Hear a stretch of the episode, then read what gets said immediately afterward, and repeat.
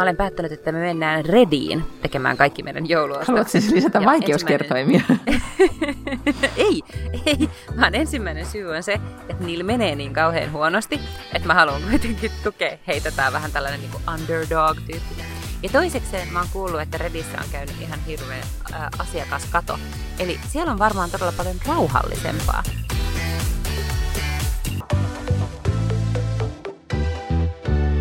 Tervetuloa Backlund Lange podcastiin. Mun nimi on Lotta Backlund ja mun kanssa juttelee Tukholmasta käsin Miina Lange. Hei vaan hei Lotta ja kaikki muut.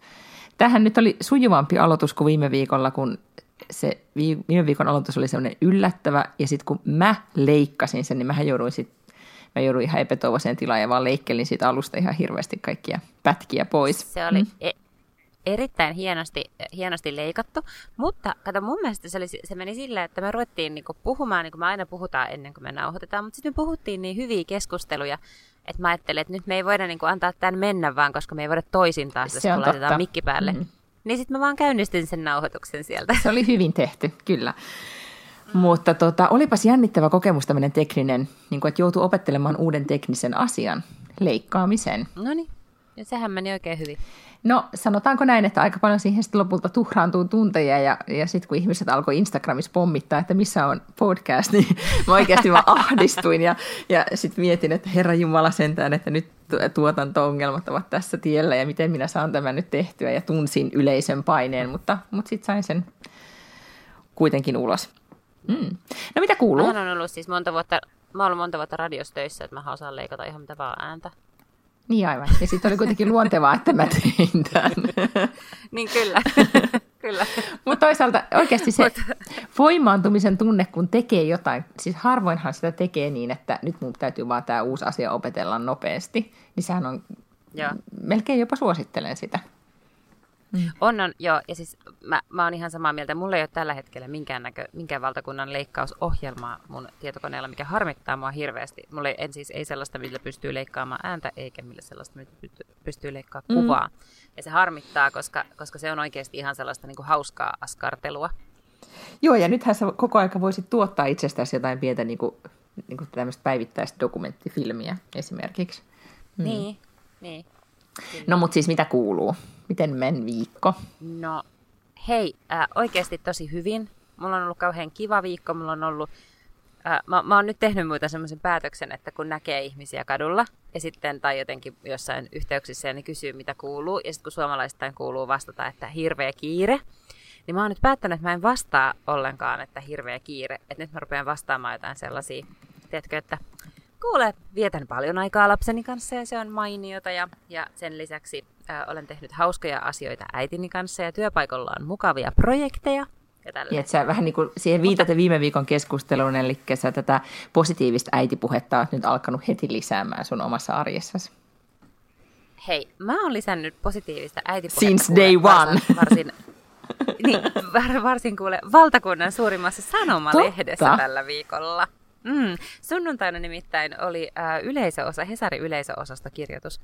Äh, joku äh, nuori mies tai vanha mies, en osaa sanoa minkä ikäinen, mutta joku herra, äh, diplomi-insinööri, oli kirjoittanut sinne mielipidekirjoituksen siitä, että ainoa tapa saada syntyvyys nousuun Suomessa on palata tai, tai mennä tämmöiseen perhe kohtaiseen verotukseen.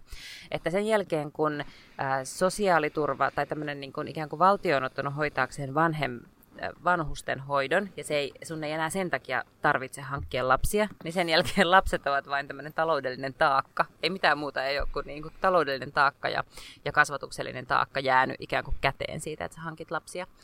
No ensinnäkin tietenkin perhekohtainen verotus on ihan pöllöä, koska sehän tarkoittaa sitä, että tietenkään sun ei silloin kannata ottaa vastaan töitä, koska se perheen veroprosentti nousee. Eli se pienempi palkkainen jää kotiin, niin Suomessa se on kuitenkin yleensä se nainen, jolla on vieläkin se pienempi palkka. Eli se vaan niin kuin, tällainen malli on siis sellainen 50-lukulainen ydinperhemalli, missä, missä naiset jää kotiin niin kuin vuosikausiksi. No, mä sisuinnuin ja kirjoitin siitä yleisöosasta kirjoituksen.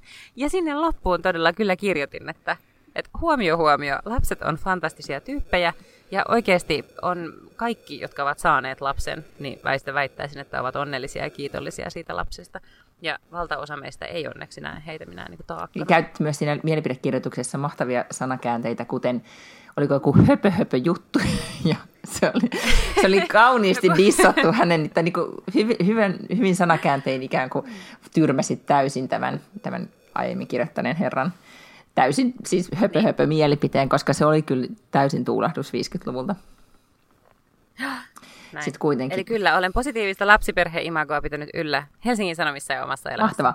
No mulla on kanssa, niin kuin, mä tässä äsken just mietin, että mä jotenkin, niin kuin, mulla on kanssa ollut tosi hyvä viikko, mulla menee tosi kivasti, mulla ei ole sille, niin kuin, että semmoinen olo, mikä oli ehkä joskus lokakuussa, että onpa jotenkin niin kuin, onpa nyt raskasta ja, raskasta ja miten tästä selviän, niin sitä ei just nyt ole. Ja mä nyt analysoin, että Mut sehän on no, hienoa. mä analysoin, että mistä tämä nyt johtuu. Ja se johtuu kuule siitä, että se mun terapeuttini on sanonut, että sun pitää fokusoida siihen, että sun omaan hyvinvointiin niin kuin paljon enemmän. Ja sun pitää joogata ja sun pitää tehdä näitä ja näitä asioita. Ja nyt mä oon tehnyt niitä asioita. Eli mun pään sisäinen, niin kuin, mun on omassa päässäni kasvanut se tila, jo, jo, jotenkin niin kuin ajatella tai tehdä asioita koska mä oon tehnyt asioita itselleni.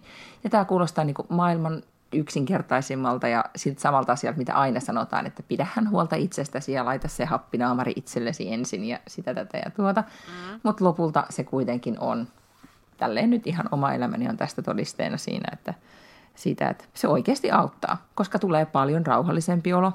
Tuntuu, että selviää asioista ja kun bonustyttö tyhjentää tiskikoneen, laitan hänelle – heti viestiä WhatsAppissa, että kiitos kun tyhjensit. Mä oon niin paljon kiitollisempi siitä, että he tekevät asioita ja me yhdessä tässä nyt tsempataan ja on paljon niin positiivisempi kierre kaikessa, kun ei ole sitä semmoista oloa, että mä tässä nyt kaikki joudun hoitamaan. Mm. Hmm. Ja sitten käykin yhtäkkiä ilmi, että, että, ei ole, että kaikki muu ei menekään ihan perseelle, vaan siksi, että sä käytit puoli tuntia it, niin kuin vuorokaudesta itseesi. No indeed. Ja joka kerta yhtä. Hirveästi asioita ei jäänytkään tekemään. Todella. Ja se on joka kerta ehkä se tässä se isoin yllätys. Mutta joo, muutenkin oli sit, niin. sain, olen saanut paljon aikaiseksi ja sunnuntaina käytin sitten aikaa siihen, että istuin Excelin ääressä ja Excelöin koko joulukuumme ja joulun vieton. Laitoin Exceliin, Oho. kyllä. Pakotin mieheni istumaan vieressä ja sanoin, että et joka ikinen asia, joka tuli mieleen, laitettiin siihen ja jaettiin, että kuka tekee ja mitä. Sitten kun hän vastusti sitä, että pitääkö me nyt oikeasti suunnitella sitä joulua. Ja nyt mä sanoin, että no joo, että mä en ole ennen joulua, mä oon yhden viikonlopun kotona. Ja, ja se on tosi vähän. Niin. Ja nyt kun tämä joulukuu on aina tämmöinen hötkyily kuukausi, että oikeasti että meidän pitää niin miettiä, että mitä me tehdään. Sitten kun mä aloin listaa niitä asioita, hän oli silleen, että Aa, totta, nyt mä ymmärrän, että tässä olikin vähän enempi puuhaa, kun, mm. kun hän ajatteli, että vähän niin kuin lahjoja ostetaan ja that's it. Niin ei. Nyt se... Mulla, mulla jo, mä voin kertoa, että mulla joulun valmistelu on juuri noin. Että ostetaan vähän lahjoja. Niin, mutta kun sä lähdet sinne reissuun, niin sun ei tarvitse miettiä, niin, että... Niin. Mä sanonkin, että se on paras mahdollinen tapa viettää joulu. Et meidän mä pohdin nyt, että se 150 metriä valo, mitä näitä on jouluvaloja, jotka pitää tähän taloon saada ripustettua, että kuka sen tekee ja missä vaiheessa. Niin mä oon nyt excelöinyt sen. Oh my god. Mm. Mutta ah, mä oon myös excelöinyt tota, tietenkin siis puolet näistä asioista jää toteutumatta, mä tiedän, mutta mulla, mulla on jotenkin siinä semmoinen positiivisen kierteen puuskassa sunnuntaina. Excelöin myös sen, että miten laitan jouluseppeleet ö, uuden kanalamme oveen ja, ja tiedätkö, että miten mä oikeasti niin wow. luon tämmöistä joulusatumaa tunnelmaa. Kyselle sitten siinä joulun välipäivinä, että miten meni. en mä ehdi, koska mä oon Kaliforniassa. Ai niin, eikä se ole kiinnosta, että onko meidän kanoilla jouluseppelettä vai ei. Niin, ei kyllä kiinnosta. Mm. Sen sijaan me ollaan kyllä tehty sellainen niin kuin liitutaulu Exceli tonne. Meillä on semmoinen liitutaulu keittiössä, niin sinne me ollaan tehty semmoinen, että kuinka monta päivää meillä on reissuun, niin sitten me ruksitaan sieltä. No ja monta päivää on jäljellä? 21. No se tulee kuule tosi nopeasti. Tässä on siis tasan kolme viikkoa. Näin on. Sitten tietenkin pitää ostaa aika paljon kaikkia joululahjoja ennen, koska sitten on kaikki nämä kummilapset ja ystävät ja tämmöinen niin toinen perhe ikään kuin ensimmäisen perheen ohella niin, tota, niin mä olen päättänyt, että me mennään Rediin tekemään kaikki meidän jouluostot. Haluatko siis lisätä ja vaikeuskertoimia? Ei, ei, vaan ensimmäinen syy on se, että niillä menee niin kauhean huonosti, että mä haluan kuitenkin tukea heitä. Tämä vähän tällainen niin underdog-tyyppinen. Ja toisekseen mä oon kuullut, että Redissä on käynyt ihan hirveä äh, asiakaskato. Eli siellä on varmaan todella paljon rauhallisempaa kun se, että sä häsäät jotkut niin toppatakki päällä tuolla keskustassa ja jonotat ja, ja änget ja tungit ja muuta, niin mun odotusarvo on nyt Redistä se, että siellä on paljon väliä. No kuule, se on varmaan fiksu veto, koska viime sunnuntaina mä olin siis äh, varannut itselleni, ilmoittanut, että mä suoritan hieman jouluostoksia sinne illan, alkuillan tunteina.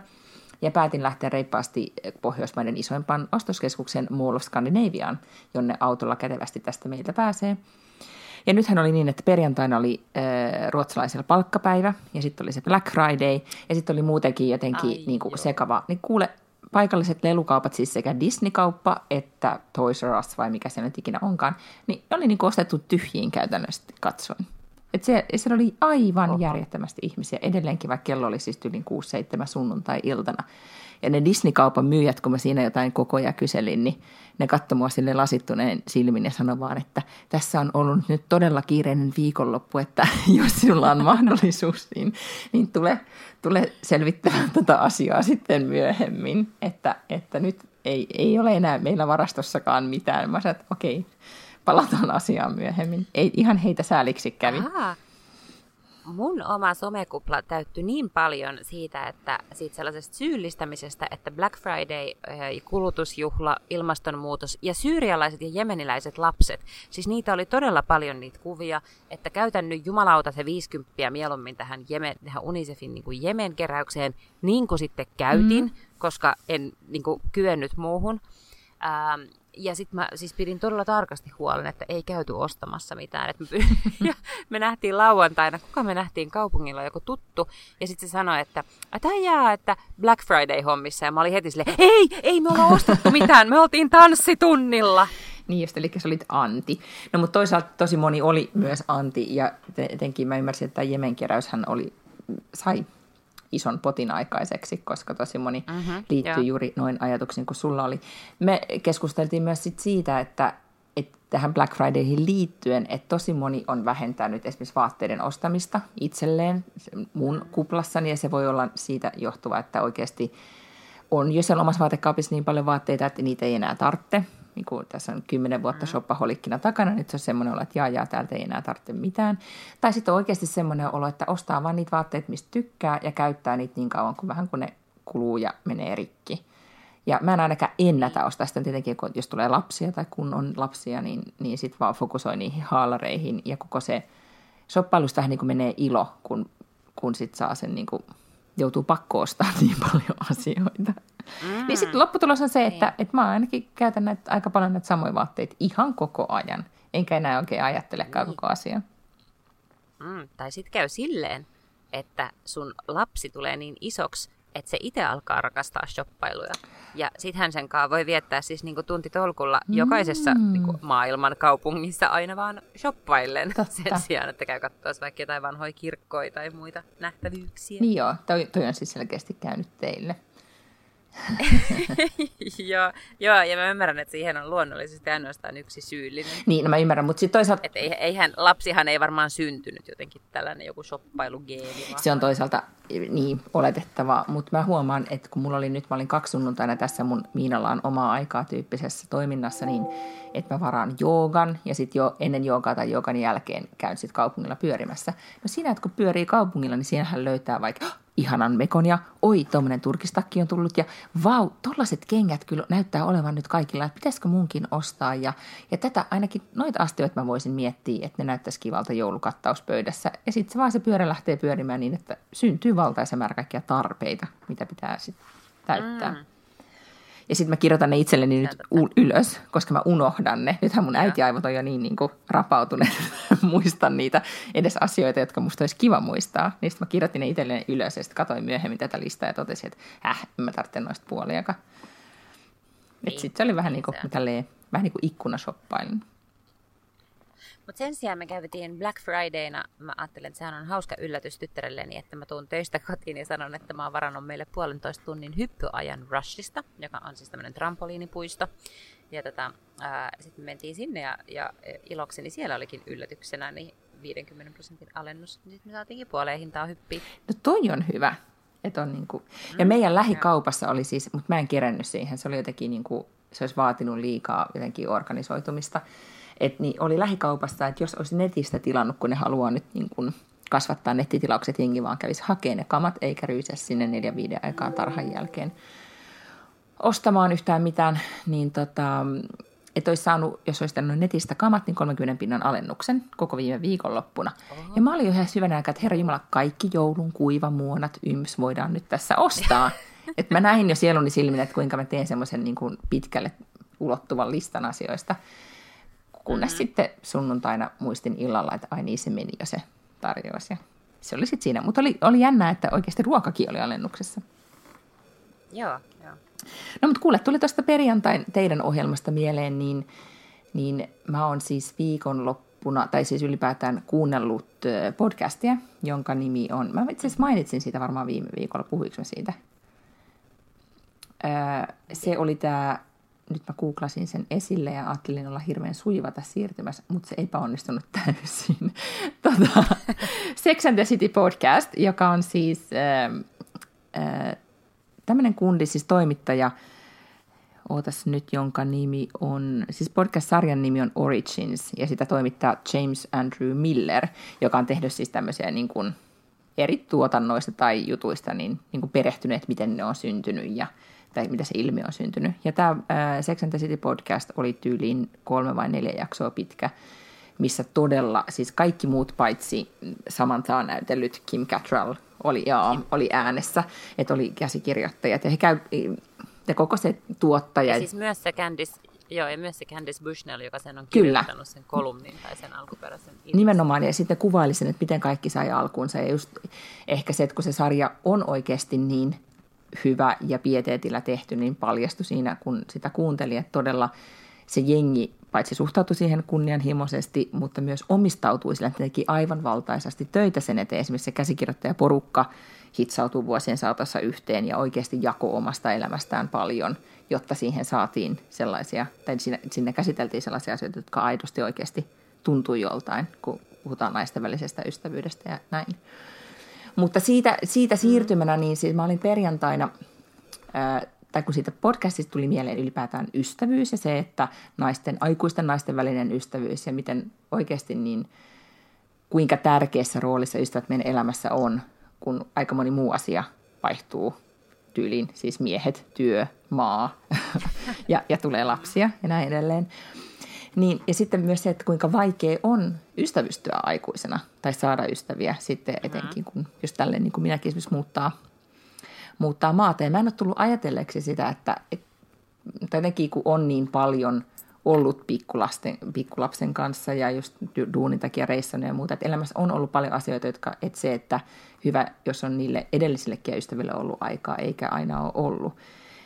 Mutta nyt huomaa, kun on vähän enemmän aikaa, tulee just tämä, että, että kenen kanssa mä olen ää, niin kuin fyysisesti tekemisissä Suomessa. Mä tietenkin näen mun ystäviä, kun mä oon Suomessa käymässä, mutta, mutta esimerkiksi täällä Tukholmassa – niin sitten, mm. kauhean pitkä alustus nyt tässä koko hommassa, mutta siis mun mies yhytti tota, mut yhteen siis vaan tapas hänen entistä, niin kuin, ei kollegaa, vaan naisten kanssa hän oli aikaisemmin tehnyt duunia jossain projektissa ja sitten ne oli tavannut työnmerkeissä ja, ja sitten mun mies vaan niin ajatteli, että vitsi, että, että Miina ja tämä on aika saman olosia, että, että te, teidähän pitäisi tavata ja sitten se vaan yhytti meidät sosiaalisessa mediassa yhteen, että hei, että te vaikutatte molemmat, olette hyviä tyyppejä, että menkää vaikka syömään. Ja sitten me mentiin syömään. Mm.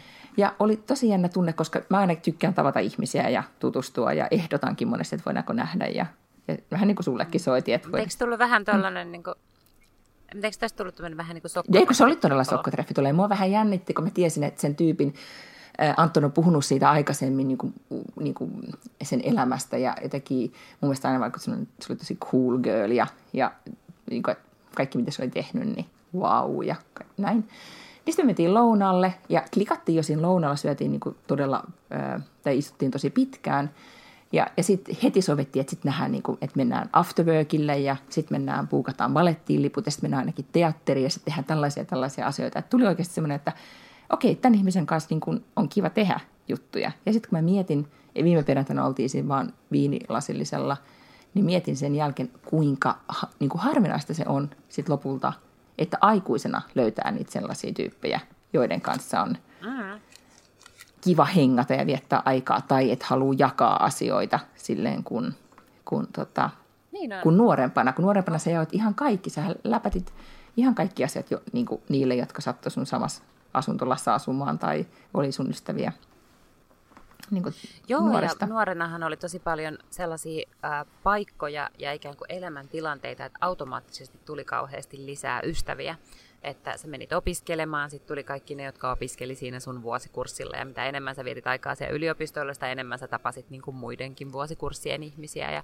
sitten mulla ainakin, niin kuin, että mä menin mukaan kaikkien politiikkaan ja stand-up-komiikkaan ja muuhun tällaiseen, niin sitten yhtäkkiä sieltä vaan niin kuin ryöpsähtelee päälle ihan sikana kaikkea uutta sakkia, joista sitten kuitenkin aina joku on semmoinen, josta sä pidät niin paljon, että se jää pidemmäksi aikaan sun elämään. Ja nimenomaan se on molemmin Mutta puolista. mitä vanhemmaksi tulee, Mm, niin, mutta mitä vanhemmaksi tulee, niin sen vähemmänhän tuollaisia tapahtumia, niin kuin tilaisuuksia enää tulee.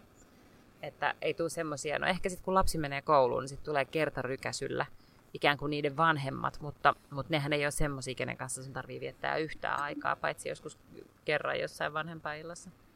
Niin ja sitten silloin on ehkä niinku just vaikeampi, kun on se vanhempi rooli, tai että ollaan niinku sen lapsen kautta, niin on vaikeampi tekijä aina välillä tajuta, että mikä se tyyppi siellä takana on. Mulla oli ainakin niin kuin äitiryhmässä tai avoimessa päiväkodissa, niin sitten vasta oikeasti kun alkoi juttelemaan jonkun Oskarin äidin kanssa ja sitten sit kyselee, että no mitä se tekee, mistä se on tullut ja näin, niin sitten alkaa niin kuin hahmottua, että, että vau, kun tämä ihminen on niin paljon muutakin kuin nyt tämä Oskarin, Oskari, joka tässä mun edessä on, niin, tota, niin, niin, niin. niin se jotenkin se prosessi on paljon hitaampi jollain tavalla, että pääsee sen mm. niin kuin samalle, niin. samalle vielä, vaikka se elämäntilannehan tietenkin yhdistää sitten myös valtaisasti. Mutta sitten, mä en tiedä, oletko seurannut tätä jotenkin aivan ryöpsähtänyttä keskustelua, paitsi että on nyt siis puhuttu just siitä äiti, äh, niin kuin äitinä olemisesta tai niin kuin perhepuheesta, että onko se nyt negatiivista vai ei. Mutta sitten tämä suuri yksinäisyyskeskustelu. Hesari aloitti sen, Iltalehti on kirjoittanut valtaisasti, tuntuu, että kaikki muutkin mediat nyt on jotenkin tarttunut aiheeseen, että siis y- ihmiset kirjoittaa yksinäisyystarinoita ja mistä yksinäisyys mm. johtuu. Mutta se on itse asiassa mun mielestä ihan tosi hyvä, että siitä kirjoitetaan, koska se on kyllä asia, mikä ei muuten tule esille. Eikö niin? Mm-hmm. Koska eihän ne yksinäiset jotenkin itse pidä siitä mitään meteliä tietenkään, koska heti kun sä olet semmoisessa asemassa, että sä voit pitää meteliä, niin sä yleensä et enää ole niin kuin sellainen yksinäinen ihminen. Ja kun varsinkin tässä omassa kuplassa ja sunkin kuplassa, että kun me rämmitään täällä niin kuin ruuhkavuosi suossa, niin päinvastoin sä et ole ikinä yksin. Mm-hmm. Siis siis ei ole olemassa hetkeä, että sä saatana olla hiljaa pikkasen aikaa keskenäs, kun semmoisiakaan hetkiä ei ole, niin on tosi vaikea saada kiinni siitä, että totta, että, että on tosi paljon sellaisia ihmisiä, joiden tilanne on ihan päinvastainen. Ja sen takia musta on niin, niin hienoja nuo artikkelit. Mä luin se Hesari-artikkeli ja siinä puhuttiin tämmöisestä 50 Se oli naisesta, aivan loistava. Oli Joo. ollut. Joo, ja se oli ollut niin parisuhteessa, mutta nyt sitten oli pitkä avioliitto loppunut ja se oli 50 ja sitten vaan ei ollut ikinä tullut lapsia. Um, ja nyt hän asuu yksin. Ja sitten kun tietenkin ikään kuin omanikäiset ja just ne ikään kuin vanhat kaverit, niin heillä oli perheitä ja kaikilla on niin kuin omat elämät ja muuta. Että sitten kun, kun ei ole sellaista, että kun työn lisäksi ei ole jotain tiettyä asiaa, mihin sä kiinnittyisit tavallaan vaikka joka päivä tai joka viikonloppu tai jotain tämmöistä, niin hän sitten kävi kahvilla yksin tai baarissa yksin tai jossain teatterissa tai jossain tällaisissa paikoissa yksin. Ja, ja on ihan tosi hyvä, että tuollaisista asioista muistutetaan, koska se jotenkin, se on niin kaukana siitä tämänhetkisestä omasta mm, elämästä. Et, ja, ja kuitenkin siis mä oon, mä oon sinkkuäiti, että mistä minä tiedän. Voihan olla, että mitä jos mun lapsi yhtäkkiä muuttaa ulkomaille, kun se lähtee opiskelemaan. Sitten mä oon Niin, mutta kun se on just ehkä se harha, että, tai mä ainakin jäin ajattelemaan sitä tosi paljon, että, että kuitenkin kun lapsi on 3V, niin on vaikea hahmottaa, että joskus se muuttaa oikeasti pois kotoota. Ja, ja mitä, mitä, mm. minkälainen mun elämä sitten on. Ja sitten eihän niin kuin, kun ennen ö, parisuhdetta ja, ja perhettä, niin oikeasti ystävät oli se perhe. Niin, niin, mm. niin kuinka tärkeää, kun aina sanotaan, että on tärkeää ruuhkavuosissa pitää ystävistä kiinni ja tehdä asioita näin, niin sitten se teki niin kuin hahmottuu vielä niin, paremmin se, että, että miten – miten siinä Sex and the Cityssäkin on just tämä pointti, että miehet tulee ja menee, mutta lopulta, ja niin kuin elämäntilanteet vaihtuu, mutta lopulta se, joiden kanssa olet, niin kuin, ei se tarkoita, että sun täytyy niiden sun nuoruuden aikaisista ystävien kanssa hengata, mutta kuitenkin se, että, että, mm. että ystävyyssuhteista on myös tärkeää pitää kiinni.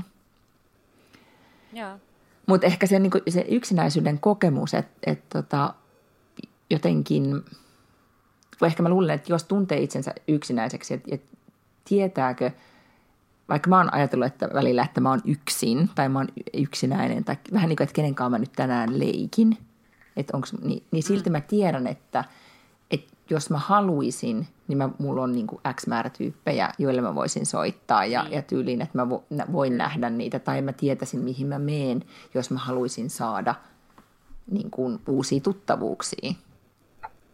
Mutta se mä tiedän, että se on tosi rankkaa ehkä se, tai se on tosi rankkaa avata suunsa ja, ja sanoa, että et tiedätkö, että mentäisikö vaikka kahville. Ja sitten eihän kaikkien kanssa, kun ei just klikkaa, että sitten tapaat X määrän ihmisiä, joiden mm. kanssa ei välttämättä klikkaa. Vähän niin kuin dateilla. Niin, kyllä. Mä luin Nyyti ry on tällainen niin opiskelijoiden onko se joku opiskelijoiden mielenterveysyhdistys tai joku tällainen, ja sitten siellä oli just tähän yksinäisyyteen liittyen niin semmoisia vihjeitä tai vinkkejä, että ää, mitä voi tehdä, jos on yksinäinen.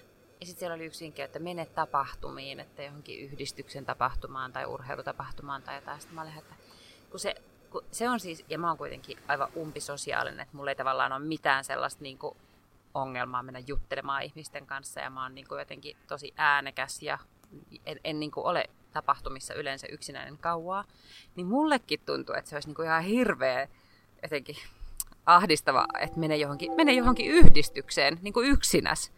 Niin en mä tiedä, onko se nyt sit kaikista paras jotenkin neuvo yksinäisille ujoille ihmisille mene yhdistykseen tai johonkin tapahtumaan. Siinä oli siinä Hesarin artikkelissa just, mistä puhuttiin, niin sen alla oli ihan mahtava kommentointiketju, missä siis ihmiset todella koskettavasti ja niin kuin asiantuntevasti analysoi sitä niin kuin yksinäisyyden kokemusta ja sitten eivät niin kuin alkaneet jakaa mitään vinkkejä silleen niin kuin, tiedätkö, että oletpa saamaton, kun sinulla ei ole ystäviä tyyppisesti, mutta aika monella oli sellainen kokemus, että vapaaehtoistyö on, on sellainen, että sitä Joo. kautta löytää ihmis, niin kuin ihmisiä, joiden kanssa olla, mutta ehkä just tota, että mennä tapahtumiin, jossa No mä oon mennyt muutamiin nyt semmoisen niin että mingel-tapahtumiin, että menet vaan itseksesi sinne ja oot mut, yksin. Joo, mut, okay, niin. Mutta mut mingel-tapahtuma on vähän eri, koska sinne on lähdetty verkostoitumaan. Niin, kaikki on siellä verkostoitumassa. Mutta eikö voi ajatella, että kaikki tapahtumat on sellaisia? Niin, mutta onko? Siis kyllähän se vaatii mun mielestä jotenkin sellaista niin kuin hirvittävän vahvaa reippautta – että sä meet paikkaan, missä kaikki ikään kuin jo vähän silleen tuntee toisiansa, kun sä meet sinne uutena ja sitten oot silleen, että no hei hei, minä olen Lotta ja jokaisen käyt siellä läpi ja juttelet ja esittelet, niin jos, jos ei tavallaan ole tottunut sellaiseen, niin, ei se mun mielestä mikään niin helpoin. No ei, jos se on. Ja mä luulen, että me ollaan ehkä nyt tässä todella vähän väärin henkilöt puhumaan sit siitä, että mm. niin kuin sä sanoit, tai niin kuin, että mä, mä, mä nautin siitä, että musta on jännä sit, niin kuin mennä tilaisuuksiin, missä mä voin tavata uusia ihmisiä. Et, et se on, vaikka se on kyllä välillä kuumottavaakin, niin se on, musta mä saan siitä myös energiaa, että sen takia mä luulen, että mä olen esimerkiksi hakeutunut semmoisiin paikkoihin ja tilaisuuksiin. Mutta sitten ehkä semmoinen, niin kuin, ää, kun miettii sitä, että tai mä kaipaan tosi paljon, tai välillä, en paljon, mutta sellaista aikaa, kun oli joskus sinkkuna, kun mä mun hyvän ystävän kanssa asuimme niin kuin lähekkäin, melkein niin kuin naapuritaloissa, missä ei tarttunut tavallaan, se oli tosi myös miellyttävää, koska ei tarttunut nähdä vaivaa hirveästi nähdäkseen, ei, ja sitten me vaan niin kuin oltiin toistemme sohvilla ja syötiin pizzaa perjantai-iltana, kun ei jaksanut tehdä mitään. Ni, niin tavallaan sen tyyppistä niin kuin myös henga, jotenkin hengailua, mikä todellakin jää Joo. pois, kun, kun tulee perhettä Sä... ja näin. Sen takia mä arvostankin ihan Joo. suunnattomasti, kun mä oon Suomessa käymässä ja joskus kutsun itseni kylään ystävilleni, jossa mä saan sitten oikeasti hengata niiden sohvalla saunan jälkeen. Ja tiedätkö, Joo. vaan olla, koska eihän semmoisia tilaisuuksia niin kuin oikeasti tule, ellei sitten tunkeudu sinne. Että saanko mä tulla teille viettämään aikaa. Joo, mun paras kaveri kutsui meidät, hänellä on itsellään kolme lasta, kutsui meidät joku perjantai vaan silleen, että, että kun on pakko kuitenkin anyway kaikkien syödä, niin tulkaa tänne ja istukaa täällä. Niin kuin olkaa niin. vaan. Niin olipa hauskaa. Ei mitään sellaista, että nyt on juhlat tai pitää olla sitä ja tätä, vaan niin kuin ihan silleen, ihan niin kuin normaali arkiilta. Niin ja sitten sellaista, että, että aletaan tutkia, että no mitä sulla on täällä vaatekaapissa, voidaan sovitella näitä vaatteita, tai että mulla on tämmöinen uusi mm-hmm. kasvonaamio, kokeillaanko tätä kasvonaamioa? Niin kuin, tai että tämmöiset kynsilakkaa nyt olisi. Niin en, niin mä itekseni täysin niitä kasvonaamioita laittelen, koska mun mies ei ole niistä vielä innostunut. Ehkä bonustyttäreni saisin innostumaan niistä, jos ne olisivat vegaaneja tuotteita. Mutta joo, tommonen niinku, he, Mutta kuten niin kuin siinä Hesarin jutus oli ja muutenkin sit ilmiöstä, kun on nyt puhuttu yksinäisesti, niin sehän koskettaa aivan valtaisaa joukkoa ihmisiä. Ja sitten siinä oli myös niin kuin tämä pointti, että nykyisen ihmiset kokevat myös yksinäisyyttä paljon enemmän, kun sosiaalinen media tuo sen on our face, että muilla on nyt tos juhlat mm. ja muilla on nyt tuommoista. Jotenkin siinä oli, se oli jotenkin tosi surullista, kun luki nimenomaan lasten ja nuorten kokemasta yksinäisyydestä, että et se sosiaalinen media ikään kuin lisää heidän kokemustaan siitä, että he on yksin tai kukaan ei välitä. Ja se on hassua, koska mulla taas tulee niin sosiaalisesta mediasta täysin päinvastainen olo. Niin kuin, että, että jos mulla on hetki aikaa tai jotain, sitten mä selailen sitä, sitten mä oon silleen, täällähän on ihan hirvittävästi kaikkia mun ystäviä.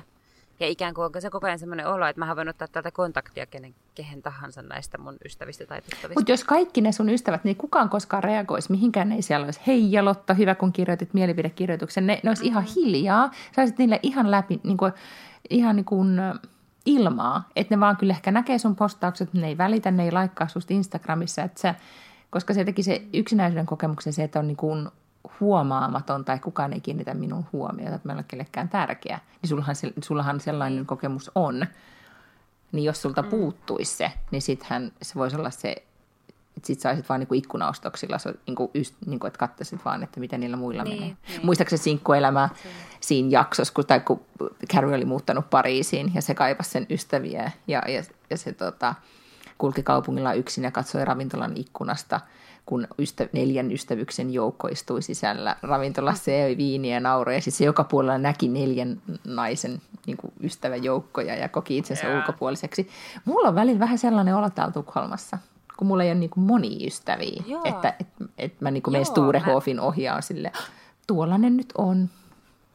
Ja sitten sen takia mä aina haluan, että mun ystävät tulisi tänne, että mä kokisin täällä, että mulla on niin kuin se niin. ystäväjoukko, Aivan. joka sitten on ja. nyt kyllä tällä hetkellä ihan eri puolilla maailmaa kaikki. Joo. Kyllä mä muistan, mä olin kaksi kesää töissä niin kuin opiskeluaikoina ulkomailla ja vaikka vaikka mä oon hirveän sosiaalinen ja oli kauheasti kaikkea rientoa ja kaikkea sellaista, niin oli kyllä sellainen, sellainen oloilu jotenkin, että, että kukaan näistä ei ole niin kuin mun sellainen the-ystävä tai semmoinen niin oma ystävä, että, että, että on paljon tapahtumia ja käytiin kauheasti ja muuta, mutta että, että olisiko ollut sellaista ystävää, jolle olisi voinut sitten jakaa jonkun tiedätkö, tärkeän asian, niin, niin ei musta mulla semmoista oloa mulla ei ollut, vaikka oli koko ajan kauheasti kaikkea niin kuin tekemistä. Että sitten jos halusi niin kuin oikeasti jakaa jonkun ystävän kanssa, niin sitten se ystävä oli kuitenkin Suomessa. Mm, just näin. Niin mä voin kuvitella, että tolleenhan se olisi sitten, vaikka asuisi vähän pidemmänkin aikaa ulkomailla, koska siis en, kyllähän siinä kestää aikaa ennen kuin löytää sellaisen ja sitten varsinkin kun muuttaa ulkomaille, kun kaikilla muilla on olemassa ne omat elämänsä siellä. Niin ja pitkät elämät, että on niinku semmoisia, että ne niin. on niinku, et tavallaan se, se sama, mutta tästä mä oon varmaan aikaisemminkin sanonut, että, että nythän mulla alkaa olla Tukholmassa niitä paikkoja, että, että tosta risteyksestä me käännyttiin, kun me mentiin synnärille tyyppisiä, että mulla on tapahtunut mm. täällä asioita, joissa on jo paikkoja, mutta kun Helsingissä sä et voi kävellä niin kuin niin tyyli kymmentä metriä, etteikö olisi joku asia, missä no tässä sen pojan kanssa pussailtiin kesällä se ja se ja sitten tuossa ravintolassa oli, niin. sitä tapahtui ja että on niin kuin koko aika joku asia, joka muistuttaa. Niin tota, ja, ja on sitten ne ystävät, joilla on just se sama, niin kuin sama paikkojen historia ja, ja niin kuin elämän, niin kuin tavallaan koko se elämä on mennyt samaa rataa opiskeluista niin kuin mm. eteenpäin. Mutta täytyy sanoa, että hätähän sitten keinot keksii, kun hyvä ystäväni on, on raskaana ja asuu ulkomailla, niin, niin mä jotenkin ärsyttää, kun mä en pääse osallistumaan siihen, että no, että mitä, me nyt, niin kuin, mitä sä oot ostanut sille vauvalle ja mit, mitä vielä nyt puuttuu ja että mä voin niin kuin osallistua tähän. Niin sitten me perustettiin mm. Pinterestiin semmoinen niin kuin oma pieni ryhmä, missä, mihin mä voisin aina jakaa semmoisia, että kato miten kiva vauva juttu, onko sulla jo tämmöinen. Että on niin kuin joku paikka, Hyvä. missä voin sitten jakaa sitä. Että on tota, ja, ja nythän siis tässä maailman ajassa niin hyvänen aika, niin yhteinen pito on sentään helppoa, että ei tarvitse alkaa kirjeitä kirjoittelemaan. Mm, Vaikka niissäkään niin, mitään vikaa on. Mutta siis, mut oot sä kokenut, kun sä oot kuitenkin sinkkuäiti, niin koetko sä semmoisia niin yksinäisyyden, niin kuin, vai onko se aina vaan sulle, että jos sä oot perjantaina yksin sohvalla, että se on vaan, sä oot helpottunut, että ah, nyt kukaan ei tarvitse mua, mä voi vaan olla tässä – kun tyttäreni kuitenkin asuu mun kanssa koko mm. ajan, niin, ei, niin, niin, niin niitäkään hetkiä ei ole siis niin paljon niitä sellaisia, että mä istuisin perjantai-iltana. Että kyllä se sit, jos jostain poikkeuksellisesta syystä olisi niin, että hän on jossain muualla yötä, niin kyllähän mä silloin olen tietenkin optimoinut sen illan johonkin, johonkin tota rientoon mm. yleensä. Ää, ja puhumattakaan siitä, että, että nyt kun on vaalit tulossa ja muutenkin kaiken näköistä niin ohjelmaa koko ajan ja kutsuja tulee ja sellaista ja tällaista, niin kyllä mun, mulla on enemmänkin sellainen, niin, niin ei, ei, kyllä, ei voi sanoa, että mä olisin niin kuin ollut yksinäinen mm. pitkään, pitkään aikaan. Mm, tai edes yksin. niin ehkä siis... Niin kuin hyvässä, hyvässä ja pahassa. Niin. niin mä huomaan, että sellainen kun se on nimenomaan se on niin erilaista se, että olisipa kiva tehdä jotain, mulla ei ole ketään kaveria, jonka mä teen, tai sitten se, että ihanaa, nyt mä lähden sunnuntaina vaan kaupungille ja istun yksin kahvilassa, koska saan istua täällä, mm. eikä kukaan, kukaan sano tästä aiheesta yhtään mitään. Joo. Niin tota, mutta tuli muuten, niin kuin nyt tämä ei enää liity yksinäisasiaan, tämä liittyy tähän äitisyyllisyysasiaan ja positiiviseen äitipuheeseen. Mm-hmm.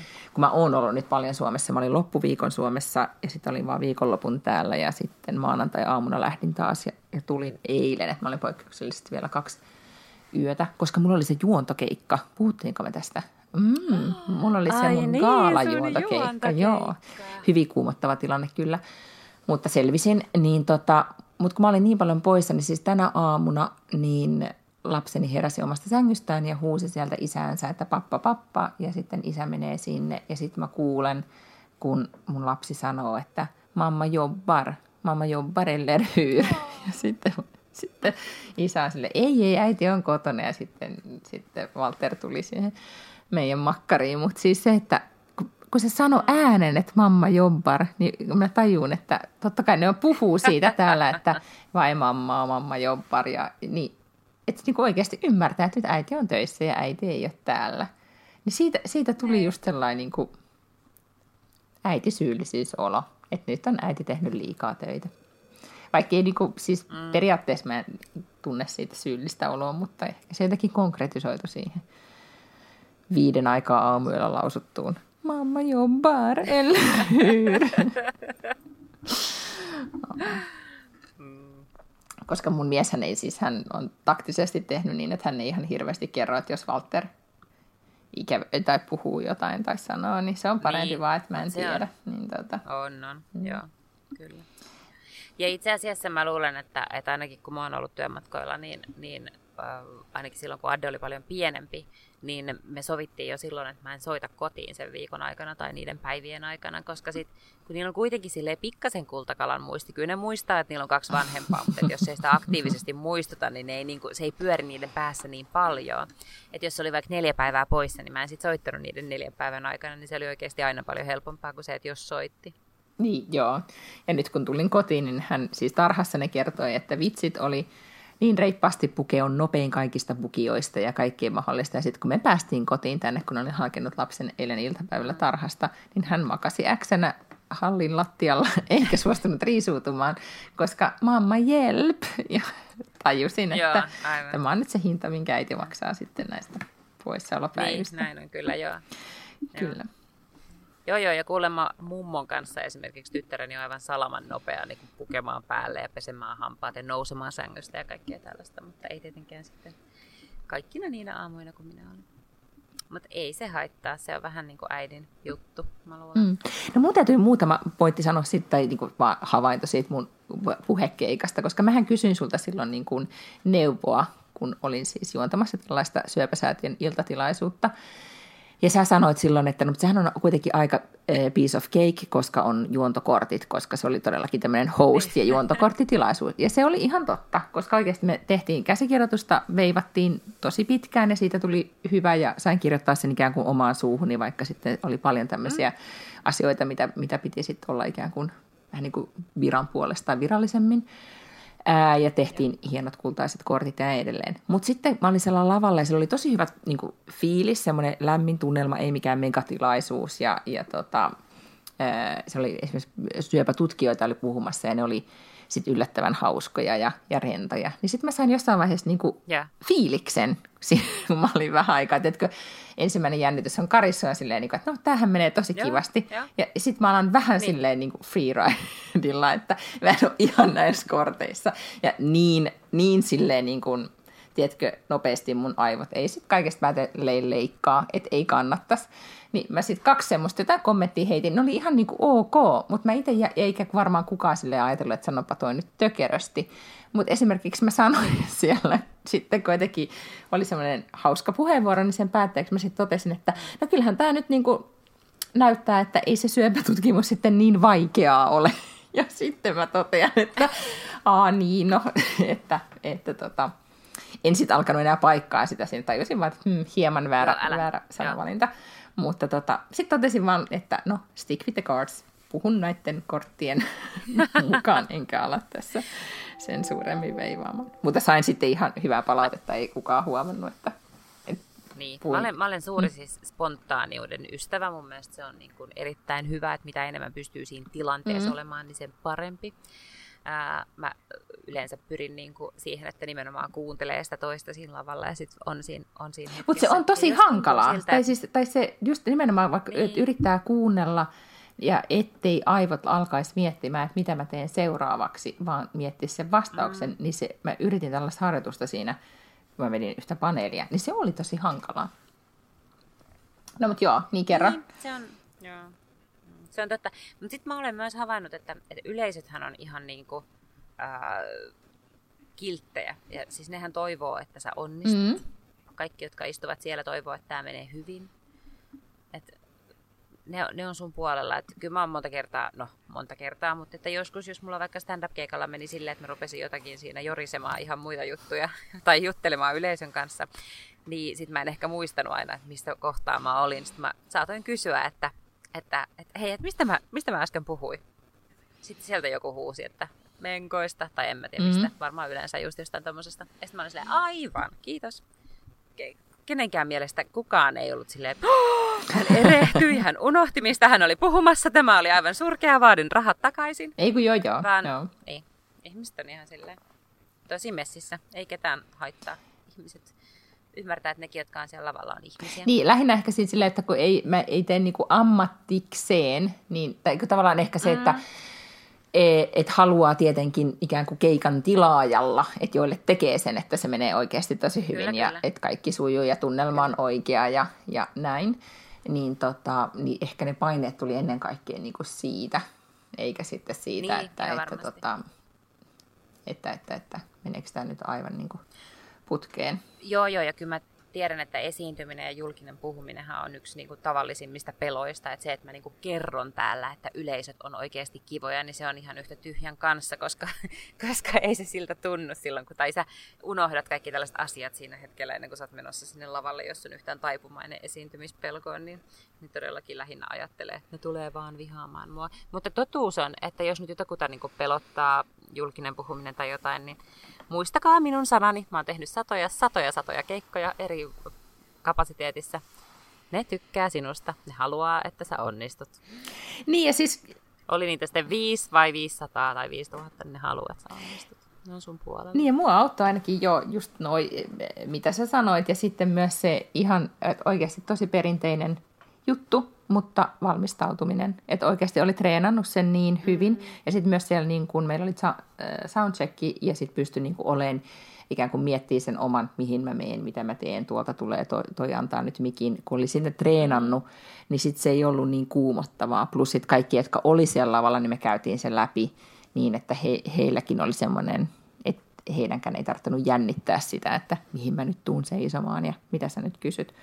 Niin tota, Aivan se oli ihan, ihan tota, meni yllättävän, no, niin no, sujuvasti sitten. Mutta se oli ihana myös huomata siis tutkijat, jotka on todella innoissaan omasta aiheestaan tai niin kuin syvällä siinä omassa aiheessaan.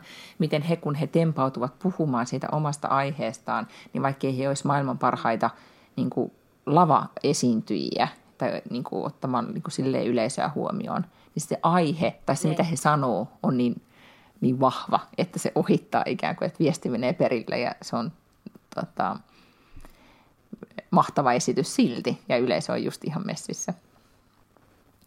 Että aina ei tarvitse ja. olla sellainen superlavasäteilevä. Mm.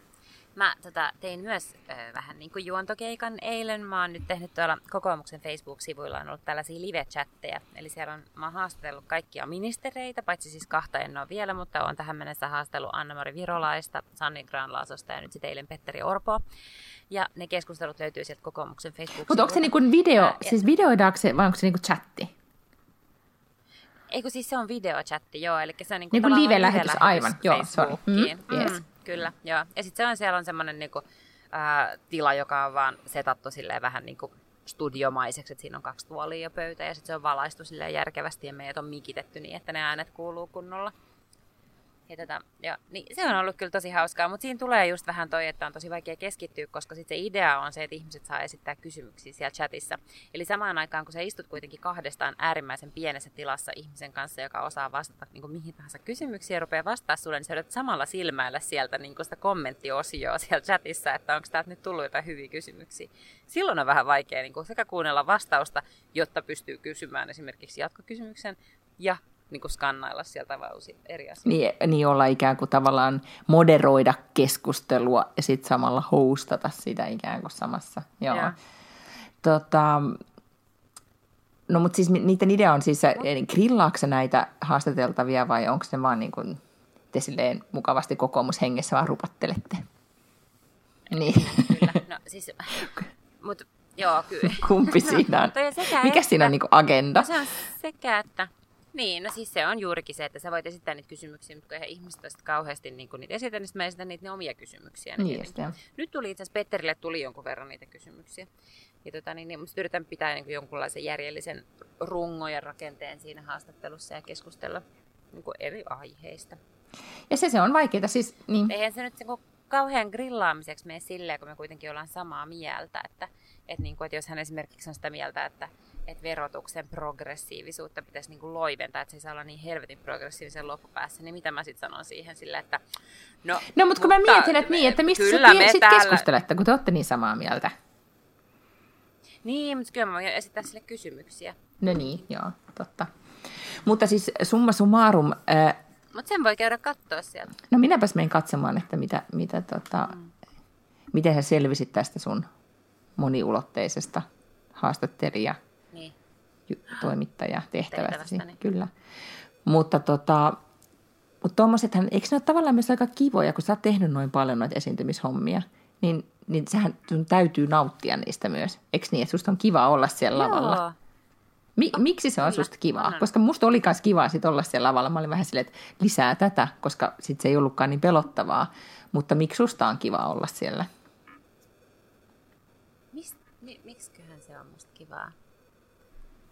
Siis mulla ei ole mitään sellaista niin kuin, mm, pakottavaa tarvetta päästä kaikissa yhteyksissä niin esille tai lavalle. Mutta kun mä teen vaikkapa juontokeikkoja, niin se on musta kuitenkin ihan kivaa yleensä. Mutta nyt mä oon tietenkin semmoisessa tilanteessa, että mähän valitsen hirveästi keikkoja. Niin kun mä teen kuitenkin täyspäiväistä työpäivää kuitenkin jo, niin enhän mä ihan mahottoman paljon voi ottaa juontokeikkoja. Eli kun, kun mä otan, niin ne on yleensä semmoisia, mitkä on tosi kiinnostavia. Esimerkiksi pari viikkoa sitten mä olin tämmöisessä ekonomisummitissa, mitä järjesti Helsingin ekonomit, ja siellä oli puhumassa Jari Sarasvuo, Pippa Laukka ja Teemu Arina.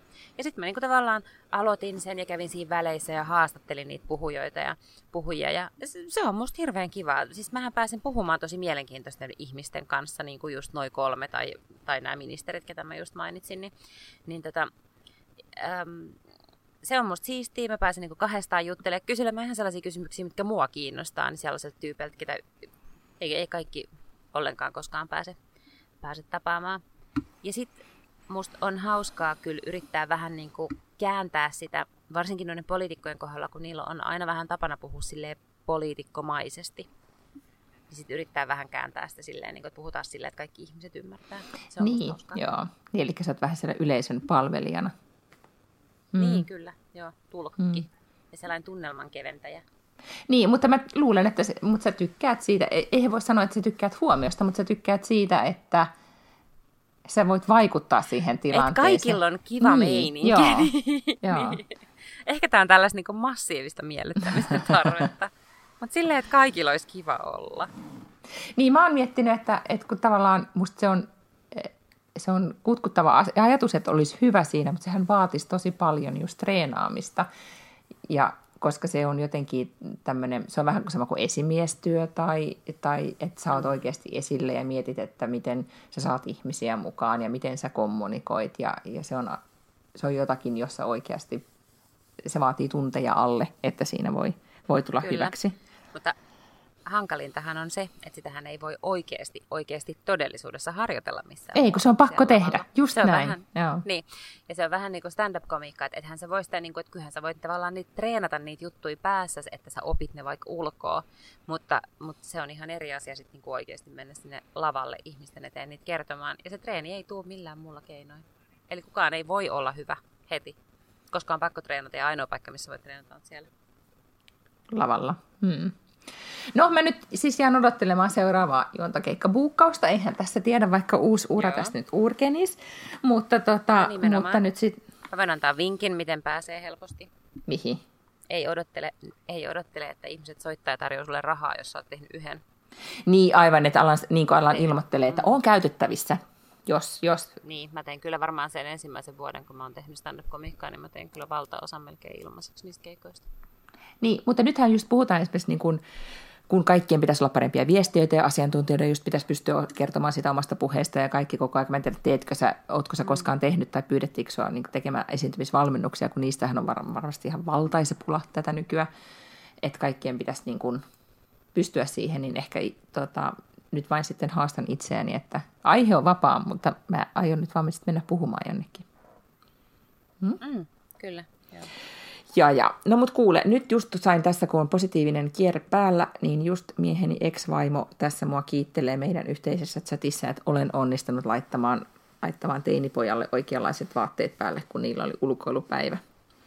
Kyllä tämä positiivinen kierre, tämä on kyllä, tämä on niin paljon parempi no kuin niin. negatiivinen kierre. Hm? Eikö se ole? Ihan mahtavaa. Joo. Niin näihin. Hei, arvaa mitä. Vai mä, olen, mä, olen päättänyt, mä olen päättänyt aloittaa tähän positiiviseen kierteeseen vähän liittyen, niin sunnuntaisin sellaisen Insta-liven joka sunnuntai puoli seitsemältä. Niin kuin viikon kohokohdat. Okei. Mitä on ollut viikon aikana ja mitä, para, mitä parhautta siellä on ollut. Että ei kannata, kun sunnuntai-ilta on vähän semmoinen, että alkaa jo menee sille pikkasen alaspäin silleen, että voi ei, huomenna on maanantai, mä en jaksa. Niin sitten muistellaan hyviä asioita viikon varrelta ja mitä siistiä voi ottaa seuraavaksi. Onko tämä vähän niin kuin tämmöinen Lotan kiitollisuuslive? Koska, niin, mutta siis nyt mä täytyy tästä, tästä vielä antaa siis kirjavinkki. Mä kuuntelin haastattelun Goop-podcastissa. Oli haastateltavana kirjailija, jonka nimeä en aio edes nyt muistaa. Mutta hän on siis kirjoittanut kirjan, joka nimi on 1000 Thank You. Jos, mä en tiedä, lui, kuunteliko se sen. Mutta toimittaja, joka oli siis... En kuuntele Goopia. Okei, okay, no mutta mä nyt vinkkaan sitten kuitenkin koska siis siinä oli haastattelussa tämä toimittaja, joka oli kirjoittanut kirjan, kun se oli etsinyt tuhat ihmistä, jotka vaikuttaa siihen, että hän saa aamulla Starbucks-lattensa. Niin se oli kiittänyt. siis, joo, se oli, kun tämä oli tämmöinen... Siis tavallaan taaksepäin kaikki joo, ihmiset, siis kaikki jollain tavalla. Kuka oli joku, niin kuin, jonkun varastotyöntekijä, joka niin kuin sitä varastoi kahvipapuja oikeassa viileessä olosuhteessa. Niin kuin se etti ne kaikki ja kiitti niitä ja, ja sitten sen niin kuin, teki tämmöisen harjoituksen, jotta hänen tai osoittaakseen, että kiitollisuus elämän asenteena parantaa ihmisen onnellisuutta, ja näin todellakin kävi. Hmm. Ja tota, se hmm. kirja tuli ihan nyt siis pari viikkoa sitten ulos Jenkeissä, niin, niin tota, mietin, että ehkä se olisi semmoinen joulun lukeminen. Mutta sähän voit ottaa tämmöisen pienemmän version tästä ja alkaa pitämään omaa kiitollisuusliveäs. Niin. Hmm.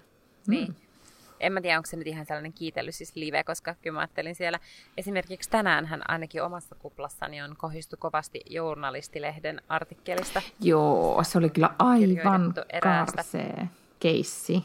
Toimittajasta, jonka nimi on Ari Lahdenperä. Lahdenmäki. Niin? Äh, Lahdenmäki. Ja tota, hän jäi siis, tai hän sai tuomion nytten vastikään kahdesta seksuaalirikoksesta ja nyt sitten journalistilehti oli haastatellut 12 muuta naista, jonka tämä mies on kyllä siis selkeästi raiskannut tai ainakin yrittänyt raiskata tai, tai muuten niin kuin voi sanoa seksuaaliseksi väkivallaksi, mitä hän on heitä kohtaan tehnyt. Ja käyttänyt sitä toimittajan asemaa, se arvostetun toimittajan asemaansa ja, ja miten hän on siis, siinä hän kyllä kuvaltiin erittäinkin niin kuin dramaattisella tavalla, että miten hän on nimenomaan metsästänyt tämmöisiä nuoria alalle tulevia toimittajia, opiskelijoita, nuoria naisia. Joo. Ei, nyt, ei ehkä juottanut heitä känniin, mutta kyllä aina niin kuin näihin liittyy vahvasti se, että se on niin kuin jotenkin poiminut sieltä sen kaikista humalaisimman tytön sieltä porukasta. Ja, ja kieltäytynyt, käyt- niin, ja kieltäytynyt käyttämästä kondomia. Niin, ja, ja sit, ja, niin kuin, se, oli, se oli tosi, tota, mä en tiedä mun kuplassa sitä kanssa jaettiin, mutta mä luulen, että ihmiset on myös ollut tosi tosi järkyttyneitä siitä, että miten, miten isosta ilmiöstä siinä sit lopulta oli kysymys. Että se ei ollutkaan... Niin. Mä tiedän sen, niin kun, että ollaan joskus 90-luvulla istuttu samassa pöydässä niin kuin, juotu olutta. Joo. Mutta en... Mä en siis ollut, mä googlasin tietenkin heti hänen kuvansa, mutta mä en usko, että mä oon koskaan edes nähnyt tätä tyyppiä. Mm. No, mutta hän on meidän ikäisiä ja aloittanut uran samaan aikaan ja näin. Niin, niin se, siis kaikki, niin kun, kaikki toimittajat, jotka minä tiedän, tietävät hänetkin. Mm. Niin just. Et semmoinen. Mutta nyt kauhean niin kuin, mm. niin, miten tämä nyt liittyy tähän sun kiitollisuusliveen, koska nyt tuli tämmöinen niin negatiivinen vaan, nouki tähän et, loppuun. Et koska, niin, että koska kun puhutaan viikon asioista, että mitä on niin kuin noussut viikolla tietoisuuteen, niin se voi olla myös tuommoinen juttu, ja se ei, ei tietenkään ole ollenkaan Aivan. asia, okay. Niin, eli se on vähän niin kuin tämmöiset puheenaiheet sitten. Okei, no keksi sille joku niin. semmoinen nimi, että se inspiroi ihmisiä niin kuin liittymään sun liveen kello puoli seitsemän Suomen aikaan. Joo. Viikon kohokohdat ja kuopat. niin. Lotta listaa. Okei, no mutta nyt tota, mä yritin lopettaa positiivisen. Sä vedit maton jalkojen alta, että tuli vähän sellainen negatiivisempi tunnelma tähän, mutta ei se mitään. Nyt joulukuu alkaa ihan kohta, se tarkoittaa sitä, että adventtiaika ja joulukalenteri saa avattua. Ja arvaa mitä, mä aion vielä, mulla on 24 no. tuntia aikaa nyt ommella se joulukalenteri, mihin, missä roikkuu ne pikkupaketit mun lapselle, kun mä oon päättänyt, että mä suoritan tämän asian. Se lukee mun jouluexcelissä, niin mä teen tämän. Mun mies oli sille, että ikasta Aha. saatu valmis kalenteri on aivan hyvä, että ei sun tarvitsisi nyt yrittää, mutta mä yritän vielä. Mm. Mun tyttäreni taas kun nyt tässä jo mainitsin, että hänellä saattaa olla välillä tällainen niin pikkasen kalliimpi maku ja, ja päässyt tämmöisen... Yhtään ei ole äitinsä tullut, niin. niin, niin, jotenkin tällaiseen shoppailun makuun, niin hän toivoi hartaasti Body Shopin kalenteria. Niin hänellä on nyt semmoinen. Sieltä tulee joku päivä, joku, joka päivä joku Body Shop-asia ulos. Ihana. Mm. Minkälaisen kalenterin sä haluaisit? Me, me olisi ihana tehdä semmoinen Lota ja minä oma joulukalenteri, mutta me ei missään tapauksessa nyt voida semmoista alkaa tuottaa tässä, kun ei meillä ole aikaa. Mutta, mutta jos sä saisit ei, nyt... Mutta se olisi siistiä, jos sä voisit kaikille ommella sellaisen pussukan kaikille meidän kuuntelijoille, pannaan niitä postista Ensi vuonna, ensi vuonna me tehdään joulukalenteri. Niin. mutta, vois, mutta minkälaisen joulukalenteri sä haluaisit? Mikä olisi sun niinku ultimate ihanin joulukalenteri ikinä? Puhuttiinko me tästä viime vuonna? Koska mulla on yksi semmoinen idea, mitä Mä kuulin siis viime vuonna sellaisesta, siis tämä oli vain jostain ruotsalaisesta podcastista bongattu, ei todellakaan mun tuttava piirissä, mutta semmoinen oli joulukalenteri, oli yhdelle naiselle järkännyt siis miesystävä, että oli aina eri rahasumma joka päivälle, ei ollut siis pikkurahasta puutetta tässä pari, tällä pariskunnalla, niin hän sai joka päivä eri rahasummalla mennä Natalia Schutermanista, joka on tämä eksklusiivinen, ihana butiikvaatekauppa. Stureplaanilla, niin hän sai joka päivä sieltä Natalia Sutermanit käydä jotain ostamassa. 24 kertaa. Siinä Tää. olisi Miksi mun joka... ollut semmoinen joulukalenteri, mistä mä niin kuin innostuisin. Ky- kyllä mä tästä vähän sytyn, mutta siis miksi oli pakko mennä aina sen No kun se varmaan se nainen rakasti Natalia Sutermania, koska kaikki rakastaa Natalia Sutermania. Se oli vähän niin kuin neta, no okei, no netaporteriin saisit sitten joka päivä niin. kolahtaa semmoinen. Mutta siinä, ke- siinä kestäisi ennen kuin, sit, kun sä tilaisit ne. Niin, mutta jos sä saisit vaan mennä sit sinne niin kuin vaan kauppaan ja heti ostaa sen. Niin. I don't know, no okei. Okay. No, sit voi myös ottaa ihan jonkun... Ehkä joku sellainen käteiskalenteri olisi. Siltä olisi vaan käteis. Laske nopeasti, jos ensimmäisenä päivänä saa 100 euroa ja sitten se tuplaantuu joka päivä, mm. niin kuinka paljon on saanut rahaa joulukuun 24. päivä? Et pysty laskemaan. No mutta siis esimerkiksi semmoinen. En joo, mutta siis tota, joku joo. voi laskea tämän sitten meidän Instagramissa, joka on siis Paklund Lange Podcast. Mäkin, mäkin, niin, mäkin voin laskea se, että kun me pannaan tämä puhelu kiinni ja mä saan tästä. Okei, okay, mä... Mm, No joo, mä en, mä en keksi nyt mitään. Positiivisuuskalenteri riittää mulle aina joku ihana kiitollinen asia Hei. joka päivä. Joo, joo. Mä astin myös, ää, tyttäreni oli synttärijuhlissa ja sitten Arbiksella, joka on tämmöinen ruotsinkielinen työväenopisto, ja sitten sinne tota, pelmahti kolme sellaista nuorta miestä, siis todella nuorta miestä, että ne oli yläasteella ja ne möi kalentereita joulukalenteri 9 euron hintaan. Sitten sanoin, että ne on Norssista mun alma mater, siis Svenska mm-hmm. Normallyseum. Ja että ne oli siellä ja ne on jossain tämmöisessä ung företagare, siis nuori yrittäjyys jossain niin kuin ryhmässä tai tällaisessa. Ja ne möi sit sitä varten niitä. Ja sitten mä katsoin sitä ja siinä on kuule äh, sellainen niin kuin, olohuone, ja sit siinä on tietysti äh, joulukuusi ja kaiken näköistä tällaista. Ja sitten nojatuolissa istuu Nalle Waalruus. Ja mä sanoin, että nyt on kyllä pakko käyttää 9 euroa tähän näin, että tämä oli nyt sen verran hyvin keksitty nuorilta yrittäjiltä. Aha, siis su- sulla on siis joulukalenteri, että se tarvitse mitään. Mm. Joo, mutta se on kuvakalenteri, sehän on ihan kasari. No mutta hei, osuuspankin kuvakalenteri, missä oli aina runo siinä luukussa, niin se on mun lapsuuteni. Ei ollut edes mitään tavarakalenteri mm. tai suklaakalenteri. So niin, sad. so sad. So sad. Niin. Et voi olla, että se ikan kalenteri riittää meidän kolmevuotiaalle. Hmm. Niin. Jatkoa seuraa. Raportoin, miten Excel-jouluni etenee tästä eteenpäin sitten seuraavissa jaksoissa, Erittäin. kun ette kerta kuitenkaan voi odottaa, että mitä jännittävää niin. tällä suunnalla tapahtuu. Saako kanat seppeleen vai ei? Palaamme ensi viikolla. kuvia näihin. Cliffhanger. näihin kuviin ja tunnelmiin. Mutta hei, hyvää ensimmäistä adventtia. Muistakaa nauttia siis nyt joulun ajasta, joka alkaa. Älkää stressatko, olkaa yhteydessä ja. toisiinne, etenkin ystävinne. Ja, ja ateisteille muistakaa nauttia Gledistä. Niin just. Kato, kun ne ei vietä adventtia. No, mutta yhtä kaikki vai se olisi, eikö se nyt ole niin kuin, meidän lapsi meni kirkkoon nyt tänään, vaikka niillä oli miten niin kuin ateistinen päiväkoti. Mitä mun lapsi no, ne meni, ne meni. Kirkkoon. Mä en edes niinku tajunnut reagoida siihen, ne vaan meni. ne vaan ilmoitettiin, että karhuryhmä, Karhutta-niminen ryhmä on kirkossa kello 8.15 alkaen, niin minähän sen sinne toimitin. Mm, yhtä kaikki. No niin, ensi viikkoa sitten. Pus pus, kuullaan taas. Heippa. Heido.